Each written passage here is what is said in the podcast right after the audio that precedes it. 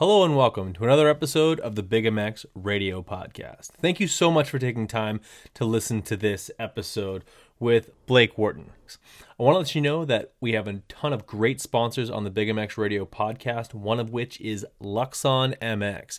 They make a bunch of really amazing hard parts and their flagship product is a set of triple clamps that is going to be tuned in to perfection of what you need to feel more comfortable on your motorcycle. It is engineered to perfection, and you can save 10% with Luxon MX with the discount code BIGMX. So you can go to their website and you can check out with any of their products, enter BIGMX, and receive a 10% discount. Why that's awesome is that uh, obviously triple clamps are a high ticket item, something around the, the about a thousand dollars. So that 10% discount is essentially BIGMX Radio handing you a hundred dollars off your next purchase over at Luxon MX. Really excited to be working with those guys. Also, want to let you know that we have a brand new discount code with Guts Racing. Uh, Guts Racing has been a sponsor of the Big MX podcast for now three years, and they just set up a $20 or 20% discount, which is Big MX 20 at checkout. Uh, is not case sensitive, I don't think. Uh, so you guys can go ahead and enter that. Uh, save some money on the best seat bases, seat foam, and seat covers in the sport of motocross. So many teams in the pits use those guys, and they use them because they are the best, best products out there uh, as far as seats go. So go check that stuff out, gutsracing.com. And uh, yeah, you can save uh, 20% with Big MX20 at checkout. Uh, we also have a discount code on Phoenix handlebars. Phoenix handlebars is Big MX Radio 15 saves you 15% off every single one of your orders that way and uh, that is great savings because they're usually right around the uh, the hundred dollar mark for a set of handlebars, and they also have a ton of great little options that you can get yourself, extra bar pads and stuff like that to sort of customize your look. Uh, they've got some interesting looking ones, some uh, some funky colors, as well as uh, some pretty uh, conservative colorways as well. But you can really sort of really have some fun with how you want your bike to look with our friends over at Phoenix Handlebars. Plus, they make a, uh, make great bars and they have great customer service. Speaking of great customer service, we also have WUSA on with us. Honestly, it's a tight knit group over there in Orange, California. They're just a stone's throw from Anaheim. Um, and they do a great job with their stuff. You're gonna have the best experience working with that company. They work work with some of the best materials. In fact, you can buy the materials separately, or you can have them put together a set of wheels for you. You can even send them your stock hubs and have them build you a set of wheels that you will absolutely drool over. And guess what? If you mention Big MX Radio when working with WSA, you're gonna save some money. And same thing goes for Racetech. Racetech Gold Valves offer basically a complete revalve in a box. Better bottoming resistance as well as better traction, which is going to drop your lap times. That's exactly what you need to enjoy your motorcycle just that much more. And you can save some money by mentioning Big MX Radio when you order with Racetech. All right, that's enough of sponsor reads for now support the companies that support Big MX Radio. Also, want to give a huge, huge shout out to SKDA Graphics as well as Shades of Gray Helmet Painting. Josh Gray, honestly, one of the best helmet painters in the business. He is extremely talented, and uh, you need your helmet painted, even if it's just doing some custom work on the back. Uh, he's got great pricing. Uh, shipping is pretty reasonable right around now, so uh, go ahead and get that done, guys. All right, now on to the podcast. Thanks so much for listening. Blake Wharton. Welcome to the Big MX Radio Podcast, brought to you by Fox Racing Canada. You guys know the drill. Go to the website, memorize a catalog, and then head on to your local dealer and get fitted and protected by Fox Racing Canada. Also on board with us is Guts Racing. And new for this week, you guys can go to gutsracing.com right now and save 20% with Big MX 20 at checkout. Big MX Radio saving you guys some money. Same thing with Luxon MX. You need some brand new triple clamps on your bike? Do you need a new uh, linkage system for your bike? They have the parts that you need. They are not just engineers, they are engineers who are passionate about pushing the limits of the status quo on hard parts. And you can save 10% on their products. Everything on the website, you can save 10% with Big MX at checkout. And that, a set of triple clamps, that's a thousand bucks and uh, Big MX Radio is going to save you a hundred of those dollars by uh, just simply putting in the code. So that's awesome. I am your host, Brad Gebhart. With me on the line is a young man who's been on the podcast, oh, I don't know, about five or six times already. Uh, we always go back and forth. We chop things up. We, uh, our conversation just sort of meanders like a lazy river, but we always get good content with this young man. Welcome back to the podcast, Blake Wharton. Blake, how's it going? How's it going? No, I'm doing well. I actually, like to think of myself as a unspoken co-host. Maybe we can we can call it that. Absolutely. No, you are the unofficial uh, number one co-host of the Big MX Radio podcast. Given the fact that I think I've had, I've been doing this podcast for about nine years, and mm-hmm. not only did you and I meet for the very first time about maybe eight to ten weeks prior before I even started the podcast at all. Uh, I think you've come on the show at least once, uh, if not every year. Uh, it's been damn near close to that. So uh, yeah, like you're you're about as entrenched in this thing as I am, my friend. We're in deep. We're in it together. But no, yeah, for sure. I remember that first one we did, and I know I was one of the first that you know that you interviewed. But uh, hey, it's not an easy feat, but uh, you've been at it, so the content's good, and it's just get, been getting better over the years. So glad to be on again. Episode 897 of the Big MX Radio podcast. We are closing in on 900 shows. Um, do we have something planned for show 900? Absolutely not. I would love for it to be Ricky Carmichael, but it probably won't. Um, but Blake, like, you recall when I met you for the very first time. I was walking very gingerly. This was back when uh, the Geico Honda team had their private fact private practice facility at Milestone. Um, yeah. I was dealing with a at that time completely unbeknownst to me broken back, but uh, walking around and collecting some autographs. One of them happened to be yours. Yes, yeah, that was a, a nice spot lot of action back there during that time with uh, most, well, not most, but several of the practice tracks being there. Yeah, I got to meet a lot of good people, and um, I didn't realize that you had a broken back. In retrospect, that's pretty interesting, but uh, not the way you want to find out. But um, yeah, you gingerly is a good way of putting it. Yeah. well, I'll, t- I'll tell you how I broke it. And I don't know how much time you spent riding in Southern California at the time, but do you remember the old Comp Edge track where they had sort of like a uphill, sort of a step up over the? It was right near the sort of a grandstand slash announcing tower. Yes. Okay, so um, it was the second lap of free practice. I had never been there before, uh, but that jump was so just so so welcoming and had a huge landing on it. Uh, you could sort of just like you could just jump like maybe 10 20 feet you could jump about 50 60 feet to like sort of the top or you could jump up over top of the whole damn thing and it was a pretty spectacular jump well um, I had very easily just jumped right to the top of it on the first lap. So I thought that uh, just a little bit extra throttle and and we'll grease this thing no problem. Feeling very confident. Hadn't ridden in, in a couple of months, obviously.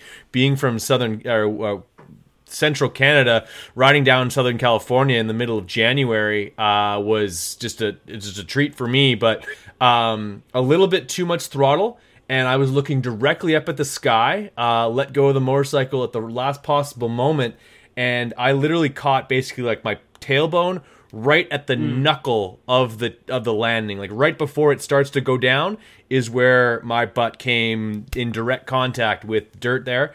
And I'm actually glad it was as soft as it was. Otherwise, I'd probably be talking to you from the seat of a wheelchair. Well, there's not much soft about that track, but yeah, if it was earlier in the day, you were better off. But that is a big one and uh, yeah, it sounds like he got a little uh, a little carried away, but uh, he got froggy because it was wintertime in Canada, and you weren't you just uh, you were too excited, I think.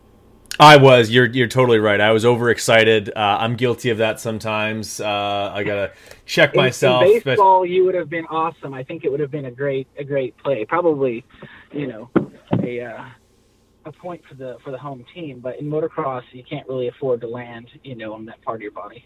No, not at all, not at all. Um, you yourself at that point were, I believe, this was your, this had to have been your second stint with, uh, with, with Factory Connection Honda. Um, like you must have had a good relationship with Ziggy going back there as many times as you did. um, like was there always sort of like kind of an, a door open for you whenever you sort of needed it at the time? Um, like tell me a little bit about that. Yeah, essentially, when we left Geico originally, we, we knew that there was a chance um, that we would we would go back one day, and we left on good terms with, of course, Ziggy and Jeff Myshak, and and so and we were out in California, and actually Bogle was was the one who got injured for that for that um, season with them, and so then the, a spot opened up. But I've always tried to keep in touch with those guys, and I still keep in touch with Ziggy even since the team is you know closed down, and I will see Jeff every now and then, and I I try to keep in touch with with some of the other guys as well, like Kibby I still speak with, uh, even though he's no longer in the industry you know full time but um, some some good guys there and, and some good relationships formed. Even though it was it was you know mostly business, there was there was some uh, some of the relationships that, that went well on past um, the racing. So um, it was good to be back with them for a second time. You know the bike had changed a good bit. That's one thing I will say from from 12, 11, 12 to, to 14. The bike was much better. Um, that we were at a different practice track, so there's a lot of good there. Uh, unfortunately, my season with them at, at that point ended early when I when I did my meniscus. Uh, but um, other than that, it was a good time. Absolutely. Well, you're a, a, top flight superstar and even won some supercross races in your time. Uh, unfortunately, that time has passed. you, have uh, come back in a bunch of different iterations. Once with uh, teams. Were you with Team Solitaire at one point? No, no, I, I wasn't. I think it you was, were in conversation with them. Yeah, well, I've talked to yeah some of those guys over the years as I was looking Chris. to see, you know, about coming back and and um, you know, unfortunately, the, the yeah, there's some of those teams that have come and gone um, since, and some of the gear companies even. But um, yeah, it was with IB Corp um, Racing, and right. uh, that was essentially where where I came back um, for real, even though it was kind of mid season. But um, yeah, Awesome. Well, um, I, the reason why we called you up is because you've been doing some really neat stuff with some vintage racing. These XR 200s that, um, honestly, it, it, it, kind of hurts my heart to see that you guys legitimately go faster than uh, I can on my uh, my high strung uh, KTM 250SX. But um, like First of all, tell me about coming across these builds. Uh, they seem inexpensive to build. They seem fun to ride, and uh, and for those reasons, you end up getting some some pretty cool characters come out and ride them. One of which being uh, the great Kevin Windham. Yeah, no, I've never really been involved with, with vintage racing before. Uh, my dad was was a was a racer back in the day, of course, so I'm second generation. So I I grew up hearing about the bikes and and seeing them, um, but I never really experienced them much coming up, you know, full bore amateur racing. Um, but I got a chance to, a friend of mine invited me to Diamond Dawn's event, which is a big race here in Texas. And I'd heard about it for a long time, but I've never gone. And he was building his own XR 200, and that's where this race, um, Diamond Dawns, was putting on an XR, sort of like an exhibition class for them. And uh, so that's where I was introduced to the concept. You know, this has been around for a while. I think they've been doing this you know the XRs have been around since the 80s and maybe the late 70s. I'm not sure exactly, but they've changed a little over the years. But guys have done it in California, they've done it in Texas, some, and some other parts uh, of the world. But I got to race there with Kevin and, and John Short, and uh, so some of the Supercross guys from back in the day. And then Vernon McKinney was there, and we had uh, Brandon Glenn, Travis Parker, Ricky Parker. So actually, um, a lot of good guys that were kind of local to the area. And yeah, because they're they're slower bikes and they're they're there's a little bit less on the line in, in that regard. We you you find some close racing, and everybody knows that. We've we've heard about that for a while. It's not really the speed of the bike that makes for good racing. In fact, you take away some of the speed, and the racing tightens up. And so that's what it was. So we had a good time. Kevin had an absolute uh, blast, which is you know seeing Kevin over the years racing with Geico. You know, it's a job, and so uh, know, was a bit burnt out at times, you could tell, and we all have been there. But so it was good to get back to that. And that's essentially what it is. It's it's just you know doing moto for some of the reasons that I think most of us got into it. Not all of us. Um, and of course, the vintage guys know how to have a good time, and we have a really good community here in in, in Texas uh, with the AHRMA guys. So, yeah, and so one thing led to another, and I, I we got the idea, hey, let's do this somewhere. You know, why not Daytona? It's the big show, and so we reached out to um, Davey Coombs and Tim Cotter, and they thought it was a good idea.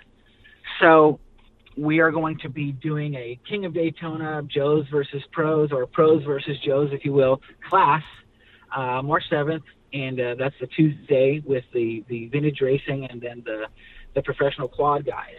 So we're pretty excited about that. That's really really cool. So like expand on that if, if you can a little bit more.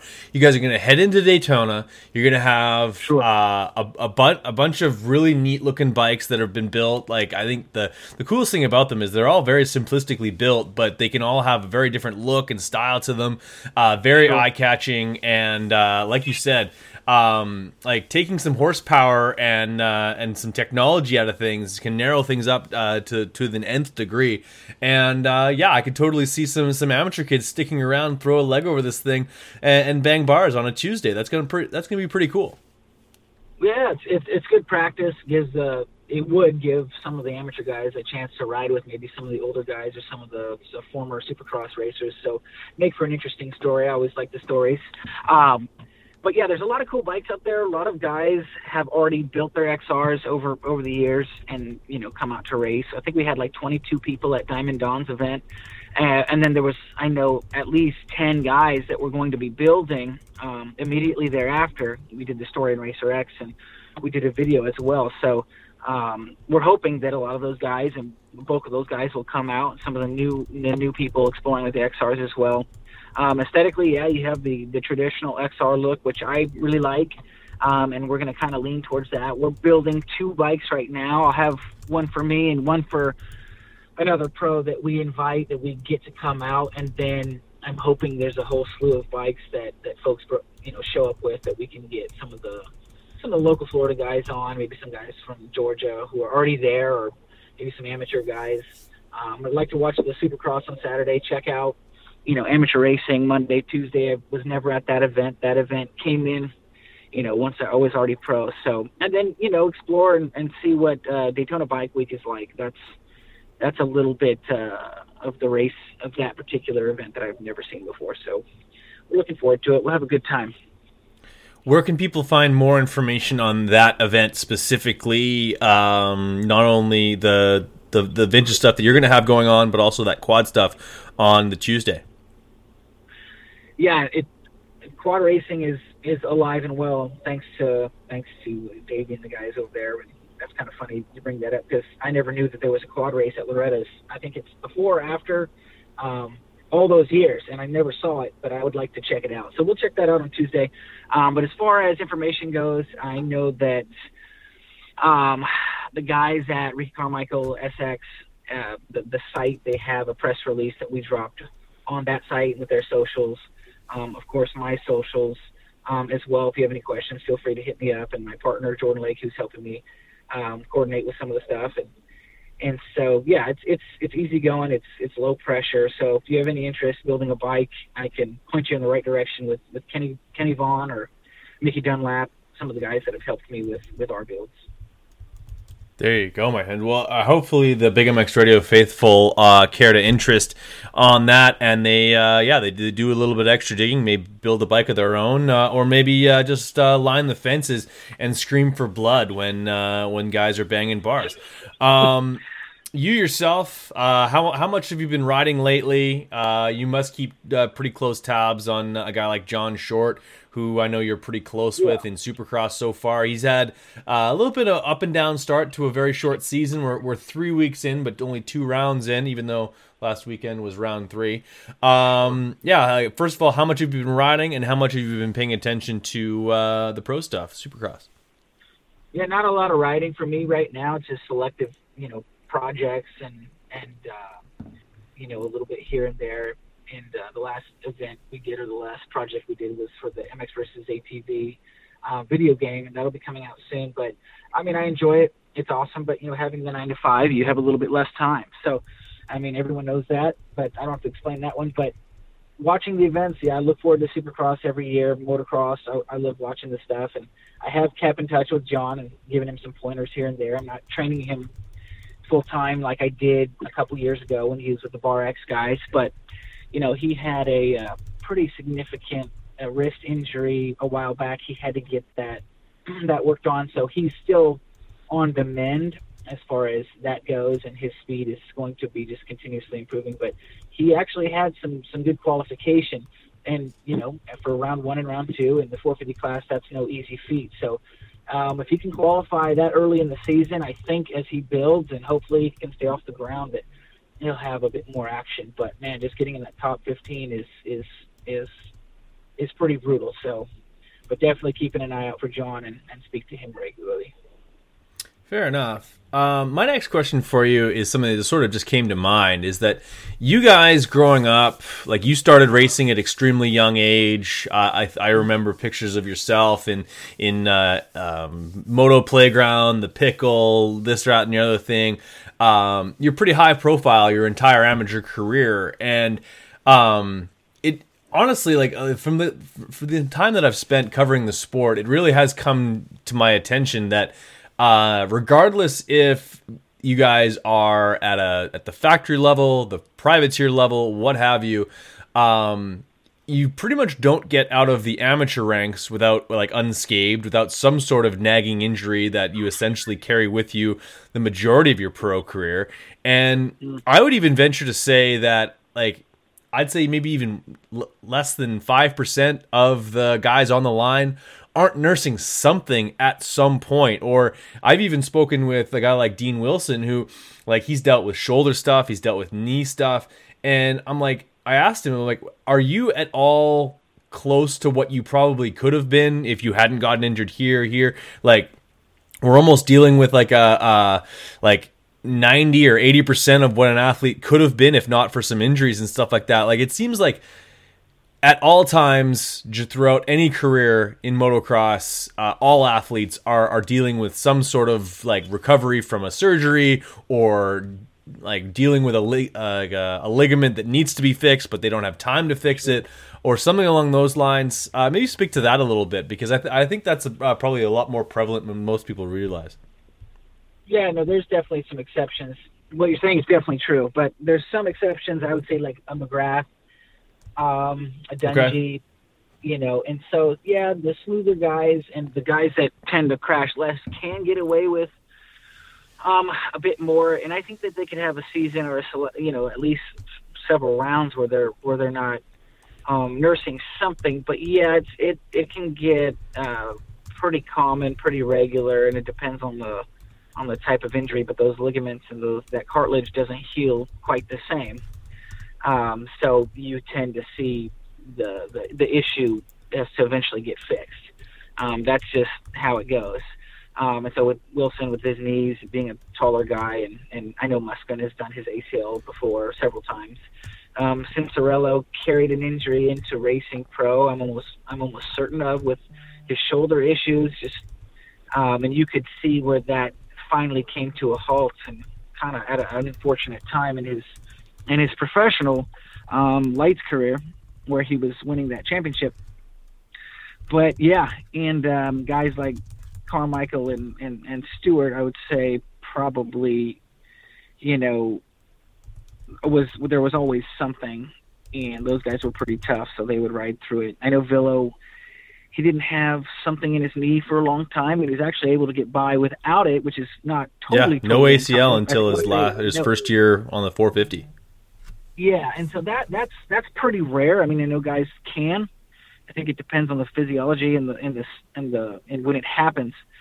But that didn't slow him down any. I mean, the guy couldn't have gone any faster with an ACL. So I mean, that one, you know. But I think yeah, certain guys are perpetually dinged up, and especially if you get dinged up early in a season, you don't really have much time um, to get through it. And so the best thing is to stay off the ground you've got to find that razor's edge, and, and you, you just you don't get any better crashing. So so there's there's that. That's just the facts.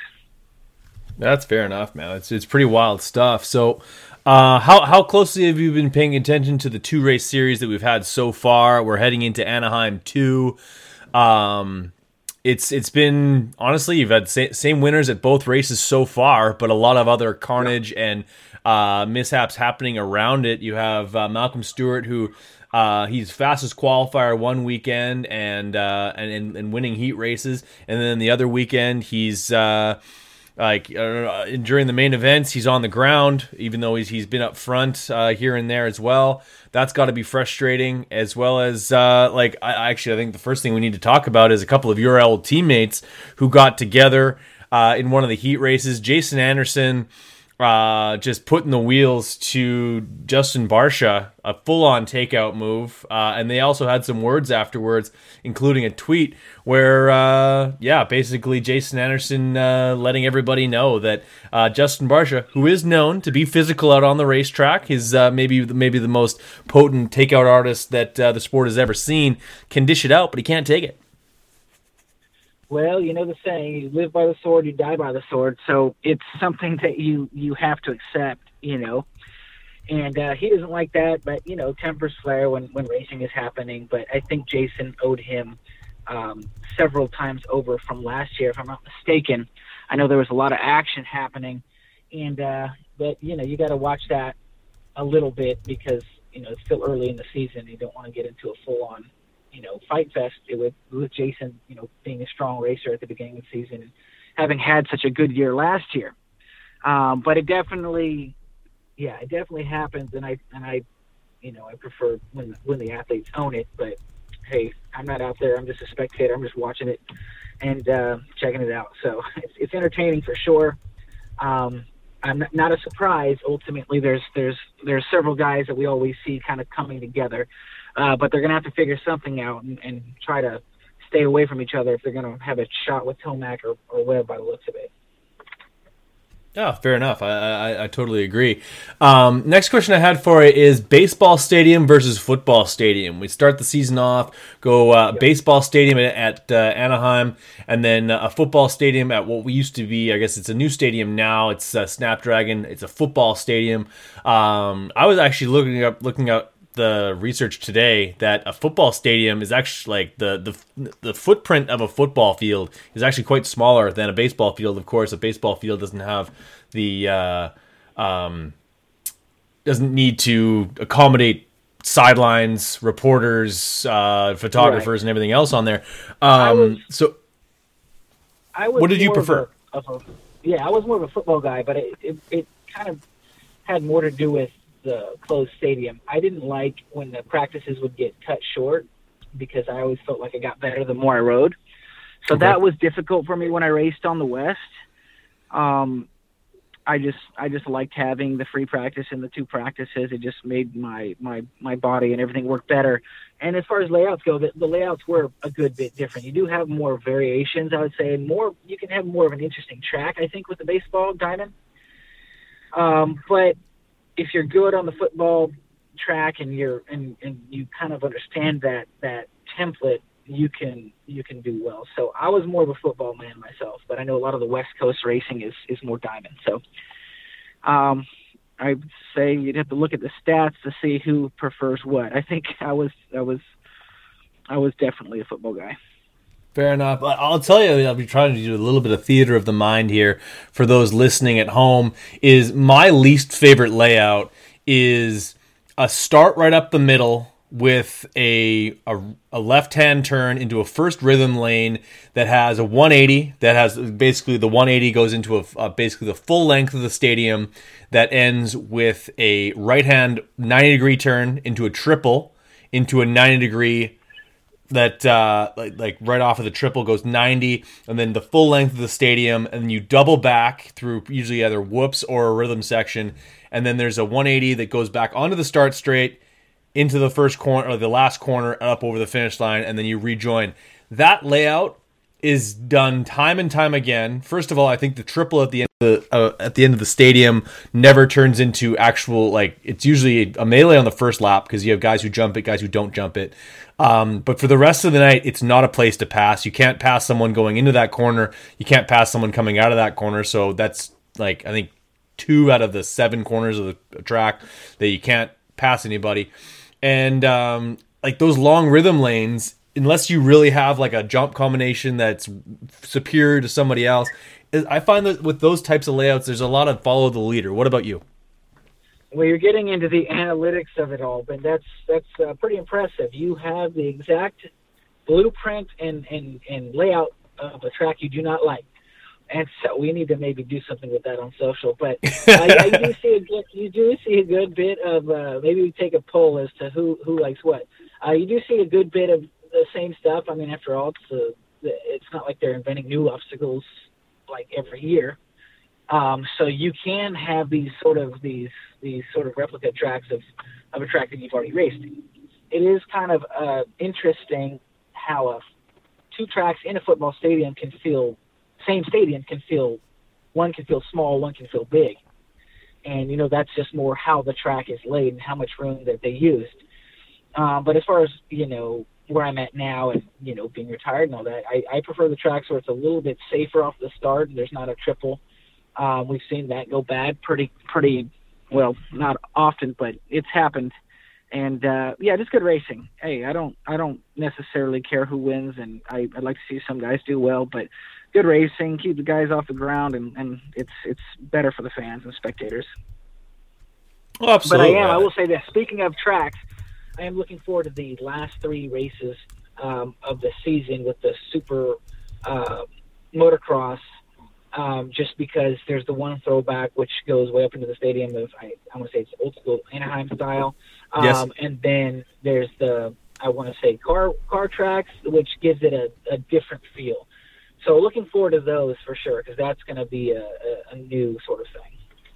I'm really interested to see how those play out because you, as well as I know, um, at that point point in the year, uh, a lot of guys are like they're taking time to go get things cleaned up. They're they're taking time to go yeah. uh, to get some sur- like get some season ending surgery. They're switching teams. Like now the with the the moving of a couple of those of a couple of the rounds due to the Pac-12 uh, football schedule uh, that extends some some things. I I think there's some guys who contractually I don't know if they'll be able to race the rounds for the, or they'll have to do some sort of like contract gymnastics to Sure. to accommodate those types of things because typically uh, there's a lot of uh, contracts that sort of start and end August first. Um, Well, maybe you can maybe October you can 1st. do one moto on your old bike and then the next moto is on your new bike. I mean, Okay, it's just an idea. I'm, I'm just throwing it out there that whoever wins with that combination, that will be well. I think the first time ever. So, but yes, it's going to definitely take some some movement, and it's not like the season necessarily needed to be any longer. It's already they barely have enough time to get things fixed as it is. So, I mean, I'm excited because there's there's new tracks and kind of a different combination, you know, with the with the com- combining of the two series. But um, and I wasn't totally aware of the new dates.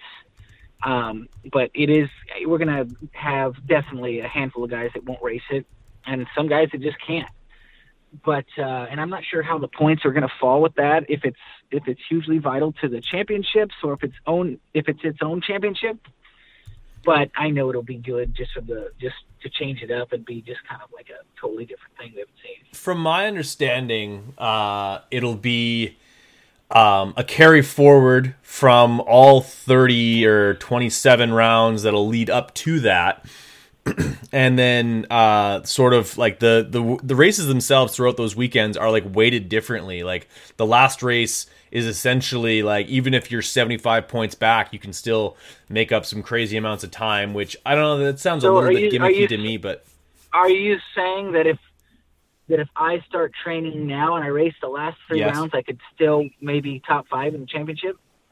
essentially uh, the only qualifying factor is that you have to be top top 18 in uh, in either supercross or motocross in the 250s or 450s which i think you could probably be top 18 in 250 outdoors if uh, if you absolutely had to uh, in order to qualify for those last three rounds but yes um, yeah i think i think sounds like we're going to deal with a full full comeback here Well, we'll we'll we'll, hold, hold it on, slow down on the full comeback. But it's it's good to know that that's an option.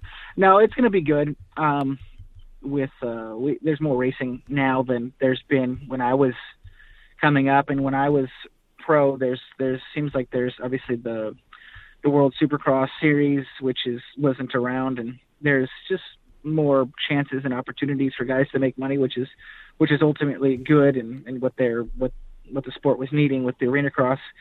Um, the two arena cross series is seemingly going well, and um, now with the super motocross, it's just good. It's it's a chance for, I guess, for them to spread a little bit of the love around and get maybe some guys some some some rides and some opportunities that otherwise wouldn't have been there, you know, had you been racing ten years ago. So I think it's a positive.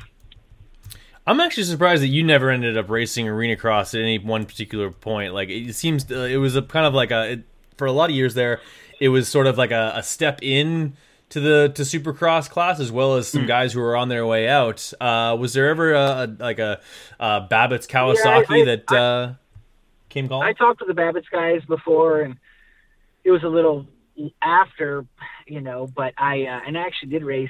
Um, well, what would have been Kicker Arena Cross, and then I raced one that was Nitro then, and the names have changed, but okay. Um, and I enjoyed it. Um, I was it was kind of preseason, early season, so I wasn't, you know, in my full swing, but the racing was good, and mostly the tracks were good. And uh, the series, though, yeah, it was it was really big when I was coming up with guys like Demuth and Antunez and and uh, Stevenson and Bogard, and, then it kind of had a, and then it really had a good stint for a while, but and then it kind of changed, and then I know the season, the series stopped or it sold, and then they had the road to Supercross, which I was already pro at that time. So yeah, the timing was just probably not right. Um, but I think if if all goes well and they keep growing it, they could have you know um, catch some of the guys on the way up, catch some of the guys on the way down, and maybe for the right opportunity, some guys who are in the middle of it. So, but yeah. uh, I would have liked to have explored that. Yeah, I would have liked to have experimented a little bit with that. I keep in touch with some of those guys the, that are running the series now. So. Right on. Well, yeah, I'm surprised. And actually, just to spin the clocks back just a, a hair on the podcast, speaking about those uh, date changes, uh, I had some people put some pushback on Twitter about when I had posted about those date changes, about uh, obviously foot, uh, amateur, like college football essentially being an amateur sport, uh, giving way or, or, or uh, having to, like, supercross having to give way for college football. Um, I just want to throw this out there for those who might be listening and curious as to why Supercross would have to move. Is that uh, the Pac-12 conference in uh, U Sports in the NCAA uh, does an annual gross income or gross revenue of three hundred and ninety-four million dollars, which is um, which is, and they only have a, a annual um, uh, expenses of about 90 or uh, 50 59 million dollars. So um, their annual uh, revenue is greater than the asking price for supercross. So um, yeah they're they're they're a much bigger fish than uh, when we are at this at this present time. So that would be the reason why uh, supercross had to to bend to those uh, those demands. But I don't think it's that big of a deal. Um, yeah like arena cross like, have you have you watched a few of these races? Do you plan on going to any oh, yeah, of these yeah, races? Yeah. No, I watched the Prescott round when the Supercross was canceled. Round two was canceled. Yes. And I and I rather enjoyed it, and I know some of those guys, and and so hey, any racing is better than than no racing. And I think I'm going to watch the, uh, the the AX that just happened um, this weekend, uh, this last weekend in Oklahoma, and I know they're going to Texas this weekend. So those are definitely you know some some races. If the floor plan is right, I think the racing can be can be really good. But um, I uh, I haven't been to one in a while. Not since I not since I raced it, but I uh, I like it. Yeah, I like racing. Fair enough. What are your thoughts on World Supercross? Like in in a year in in a, in a climate where it would might have been a little bit better timing, I I can't help but think that uh, this might have been right up uh, of, of, your alley. A guy who likes to do some globe trotting and racing dirt bikes all the same. Like uh, if, yeah, if no, say, I, yeah, this would have been right up your alley, man. No, no, I like it. I, I like the the fact that they came in and challenged the the the current you know system or the status quo, whatever you want it little bit of competition within the market doesn't hurt. So it can raise the standard and it can at least be, you know, um, more more growth. I think happens that way rather than you know one one one series maybe owning the whole thing. Um, and I did watch the first round this year. I didn't get to watch the second one fully. Uh, but a different, a totally different floor plan. Speaking of floor plans, with the race in the UK, which was a massive floor plan, almost too big in some ways because the the, the people were like so far away, it kind of seemed to lose a little bit of synergy. But um, ultimately, yeah, good. I would have definitely probably partook in that um, had it been around just you know three or four years prior.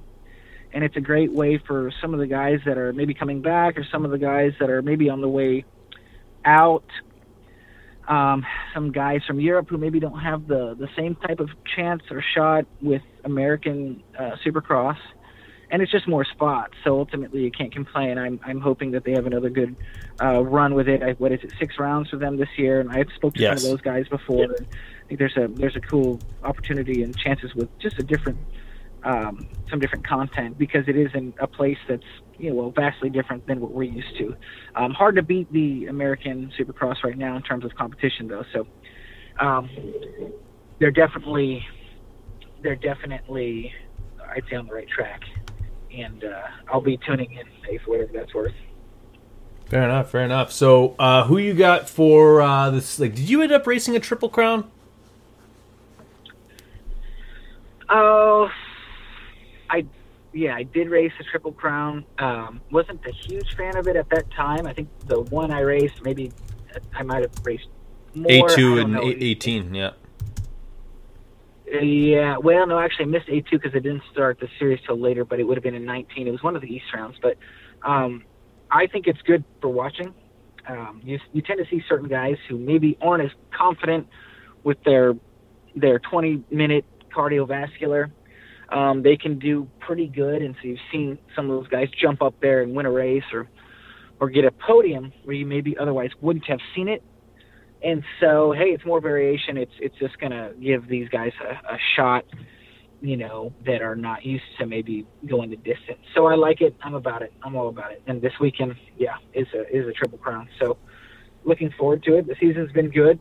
Um, I'm assuming that would have been one of your next questions, but um, you know, Jett is obviously the favorite in the lights. RJ, RJ, excuse me, has been doing doing well, and he's been he's been right there. He's had some speed, so there's no there's no question about that. I definitely think he'll he'll if he can get a start, maybe run up there for a while. We'll see some we'll see some closer racing, and then in the 450 class, yeah, Webb is back, and he seems to be to be feeling it, and it's good to see.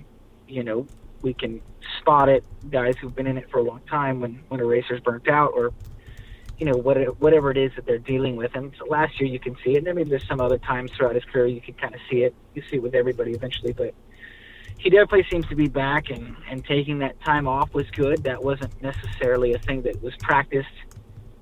You know. the only time you got to take off coming up as an amateur racing in the pros was was when you got injured.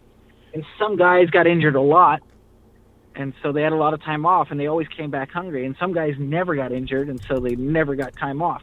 And it seemed to do him some good and i don't know why exactly he took that time off it was injury or what but but there's no doubt that that tomac has the the momentum. It's hard to stop a, a a ball when it starts rolling and he's had it for you know for well a long time probably since his last year on Kawi. Um, and that's hard to beat and his bike looks good. He, uh, you know, Webb's going to definitely have to have something go his way. Yeah, maybe a little bit of luck, or maybe something that just creates an opening. And uh, going east, he's he's definitely probably more suited for just because the loops will be jumping through most likely, and the tracks get brutal. And they're not to say that they're not brutal now, but they get really really brutal. And I think he shines there where it's where you have to pick and choose a little bit more and so again, I'm just looking for the some good action at this point. But that's my take on it so far. Yeah, absolutely. I think that uh, uh, this weekend. Um, mission number one for Eli Tomac is to nip anything that Cooper Webb has going on in the butt right now. The first time Cooper Webb won a Monster Energy Supercross happened to be an Anaheim 2 uh, 2019 at uh, at a Triple Crown. I, I think that uh, if you can stop that momentum where it's at right now, uh, that'll sort of mitigate some things. But honestly, it's uh, it's Eli Tomac's world, and we're just living in it right now. when it comes to Monster Energy Supercross, the guy looks as good as ever. Well, you ain't wrong about that. No, he's he's definitely got it going, and sometimes it's it's hard to put a to pinpoint it exactly, but sometimes it seems like certain years guys can do no wrong. You know, Jason when he won his championship, and Webb when he won at least one of those, or maybe it was two of them that just just everything works. Uh, you know, he's one of the fastest guys, if not the fastest guy the whole time. Some of the more unfortunate stuff seems to be happening around and, and doesn't necessarily afflict you as much, and that's where Tomac's at. He just so happened to been, have been there for a long, long time, longer than maybe you know usual that you see, and so hey, he's uh yeah, like you said, it's his show, and and it's still so early. I can't imagine, even though he's got all the momentum going, that he's gonna do anything too crazy at this point. Yes, he's gonna want to keep uh, Cooper and whoever else there is still in the, in the hunt, um, you know, sort of in check, if you will. But it's so early, you know, in these championships, uh, they tend to settle in where we haven't really settled in yet, where you see, okay, these are the two guys or these are the three guys, but it's usually just two guys. And I think two or three rounds from now, we'll be in that spot and we'll see, okay, this is where it's going. Yeah, you very well could be correct, my friend. Blake Wharton here on the Big MX Radio podcast. Blake, last question I have for you. I'm going to put you on the spot, my friend. Um, if you were in opening ceremonies this weekend at Anaheim 1, what is a song that you would come out to that the Big MX Radio faithful probably hasn't heard before? Well, you've heard all the songs that I probably listen to, so that's a, I know. that that is a tough one. That's a tough one. Um, but that's a but that's a great question. Man, you're throwing me for the loop here, right here. I felt like I was doing so good on this whole thing, and now you now you stumped me. Um, but hey, I could play one of my own songs. That's maybe a little cliche, but you probably haven't heard it. Fair enough. Uh, that that that also that's that's uh, a good answer, plus a little bit of a dig at yourself. The fact that a lot of people haven't heard your music.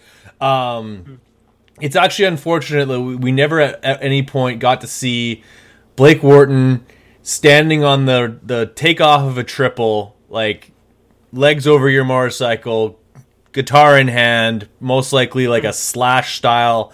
Um, hat on, just like belting out either uh, the national anthem. Can you do the national? You can obviously do the the American national anthem. Could you not? Well, I, I could sing it, but I don't do much of that sort of guitar playing with with the leads and the the pick playing. But no, it'd have been fun. And there's some guys out there that do that do music that are currently still racing, and so um, that's definitely one of the things you think of when you're you know coming up and you see the opening ceremonies, which is a, a pretty special time.